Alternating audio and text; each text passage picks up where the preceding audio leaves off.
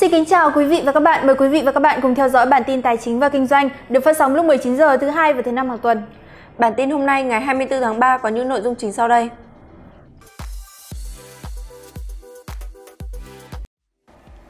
Lạm phát ở Anh lên cao nhất trong 30 năm.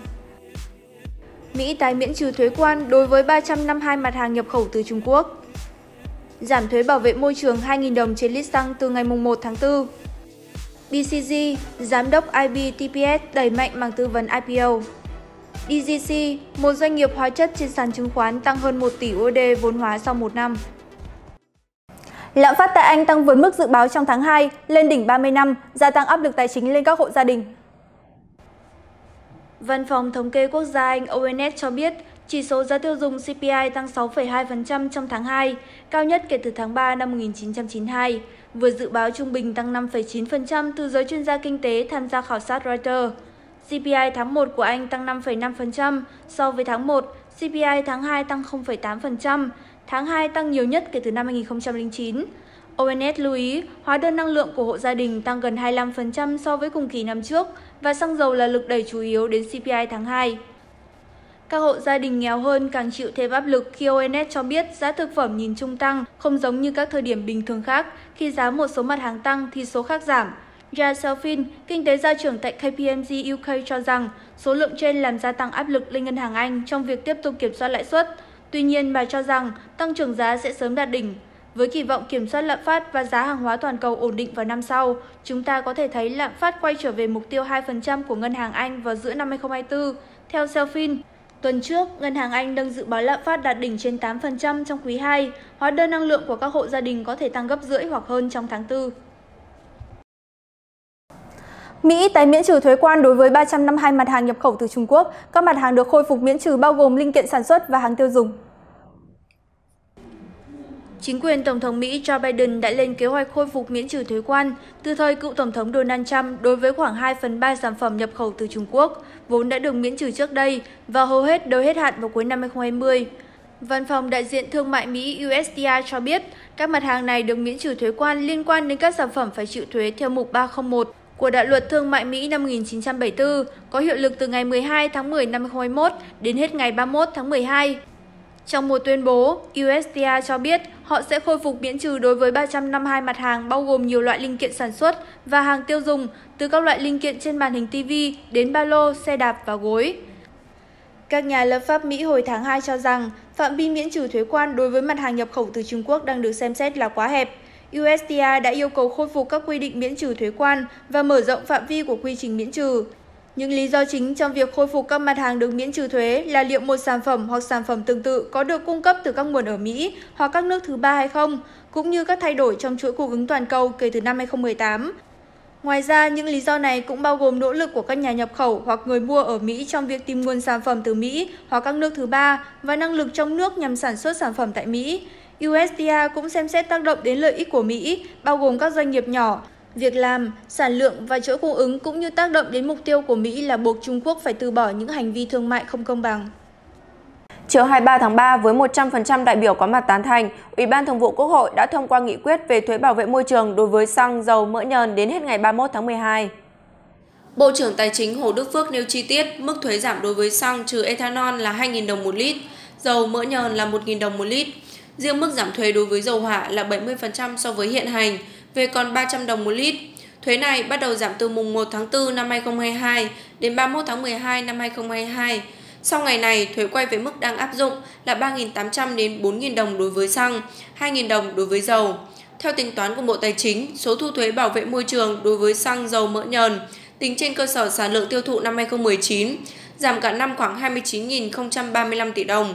Do đó, Chủ tịch Quốc hội Vương Đình Huệ đề nghị chính phủ, Bộ Tài chính có phương án tính toán tăng thu lĩnh vực khác để chống thất thu ngân sách khi giảm loại thuế này.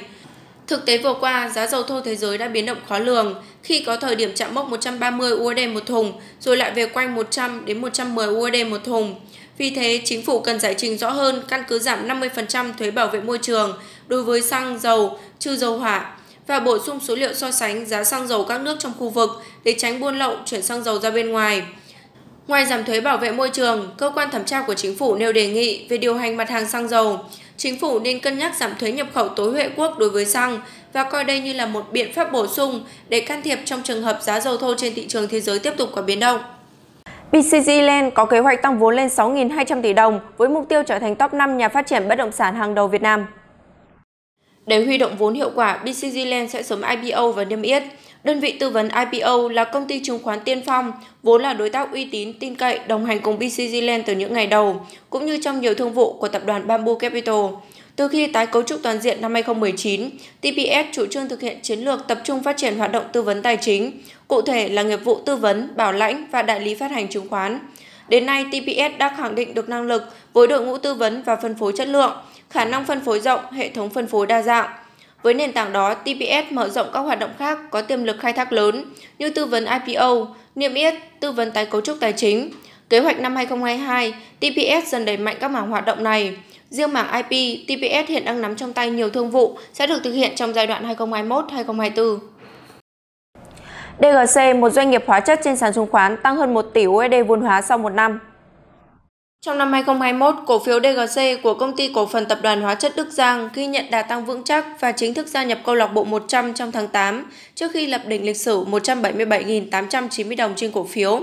Trong phiên 22 tháng 3 gần đây, DGC tăng hết biên độ 6,97% lên 213.400 đồng trên cổ phiếu, tăng 65% so với vùng đáy của năm là 129.200 đồng phiên 18 tháng 1.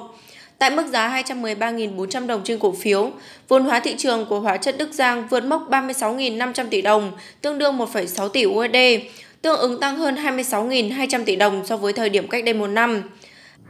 Đại bứt phá của DGC diễn ra trong bối cảnh giá hàng hóa, trong đó giá các mặt hàng hóa chất neo ở mức cao do những căng thẳng địa chính trị leo thang. Xét về hoạt động kinh doanh, tùy tình hình dịch COVID-19 diễn biến phức tạp, song kết quả kinh doanh của DGC vẫn tăng trưởng ấn tượng. Cụ thể, doanh thu hợp nhất đạt 9.550 tỷ đồng, tăng 53% so với năm 2020. Lợi nhuận sau thuế hợp nhất tăng 165% lên mức 2.513 tỷ đồng. Theo ban lãnh đạo, DGC có được kết quả kinh doanh khả quan nhờ duy trì nhà máy hoạt động hết công suất và đưa mỏ apatit KT25 vào hoạt động, làm giảm chi phí đầu vào. Với kết quả này, DGC dự kiến chia cổ tức năm 2021 với tỷ lệ 127%, bao gồm 10% cổ tức tiền mặt và cổ tức bằng cổ phiếu tỷ lệ 117%.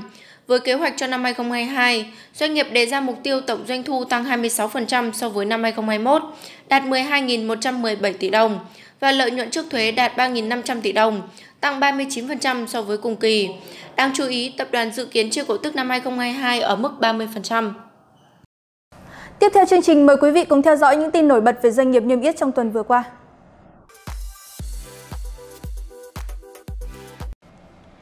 Hội đồng Quản trị Tổng Công ty Phát triển Đô thị Kinh Bắc vừa thông qua triển khai phương án phát hành gần 192 triệu cổ phiếu thưởng với tỷ lệ 3 chia 1. Cổ đông sở hữu 3 cổ phiếu KBC sẽ nhận được một cổ phiếu mới. Zilimax hoàn tất chào bán riêng lẻ gần 17 triệu cổ phiếu giá gần 35.000 trên một cổ phiếu vào giữa tháng 4. Tập đoàn Đất Xanh đầu tư 6.800 tỷ đồng vào dự án rộng 200 hecta tại Bình Phước. GVR, tập đoàn cao su sẽ chuyển đổi 100.000 hecta đất để làm khu công nghiệp, nông nghiệp công nghệ cao. FPT báo lãi dòng 2 tháng đầu năm tăng gần 36%, doanh thu và lợi nhuận trước thuế trong 2 tháng đầu năm đạt 6.102 tỷ đồng và 1.102 tỷ đồng, tăng 27% và 30% so với cùng kỳ. P&G báo lãi tháng 2 tăng 18%, đạt 252 tỷ đồng, công bố doanh thu thuần tháng 2 đạt 3.589 tỷ đồng, tăng 26,5%, lợi nhuận sau thuế 252 tỷ đồng, tăng 17,8% so với cùng kỳ năm trước. Thép tiến lên, Giá thép tăng cao nhưng lợi nhuận 2 tháng đầu năm giảm 62% về còn 26 tỷ đồng. Giao dịch vượt qua giá trị đăng ký, Louis Holding bị phạt trên 160 triệu đồng. Sau đây là bản tin chứng khoán. Phiên giao dịch ngày 24 tháng 3 ghi nhận VN Index bị chặn đứng đà tăng điểm trước đó, với sắc đỏ bao phủ ở nhiều nhóm ngành. Chỉ số tâm lý thị trường Topi trong phiên trước là 45 trung lập, trong khi phiên tuần trước là 54. Diễn biến rổ VN30 có phần kém lạc quan do áp lực chốt lời mạnh ở các mã cổ phiếu có vốn hóa lớn, có đến 21 trên 30 mã giảm điểm, trong đó HPG dẫn đầu về khối lượng bán và giảm 0,9%. Nhóm ngành bất động sản xuất hiện sự phân hóa dù đã tăng mạnh các phiên trước đó. Gần về cuối phiên, sắc đỏ áp đảo ở nhiều nhóm ngành như vật liệu xây dựng hay chứng khoán. Ở chiều ngược lại, nhóm ngành thủy sản lại có những diễn biến tích cực đối với thị trường. Nổi bật là VHC tăng đến 4,7%, Kết thúc phiên, VN Index đóng cửa mốc 1.498,26 điểm, giảm 4,08 điểm. HN Index đóng cửa mốc 462,8 điểm, tăng 0,7 điểm. Toàn sản VN Index có đến 228 mã tăng, con số này đối với HN Index là 114 mã. Phiên giao dịch hôm nay, các mã cổ phiếu như VGC, REE, PDR là những mã cổ phiếu có tác động tích cực nhất lên thị trường. Ở chiều ngược lại, các mã như VHM, HPG hay VPP là những mã kéo thị trường đi xuống. Đáng chú ý, thanh khoản trên sàn HOSE hôm nay chỉ đạt 24.833 tỷ đồng. Thông tin vừa rồi đã khép lại bản tin của chúng tôi ngày hôm nay. Xin cảm ơn quý vị đã quan tâm theo dõi. Xin kính chào và hẹn gặp lại trong các bản tin tiếp theo.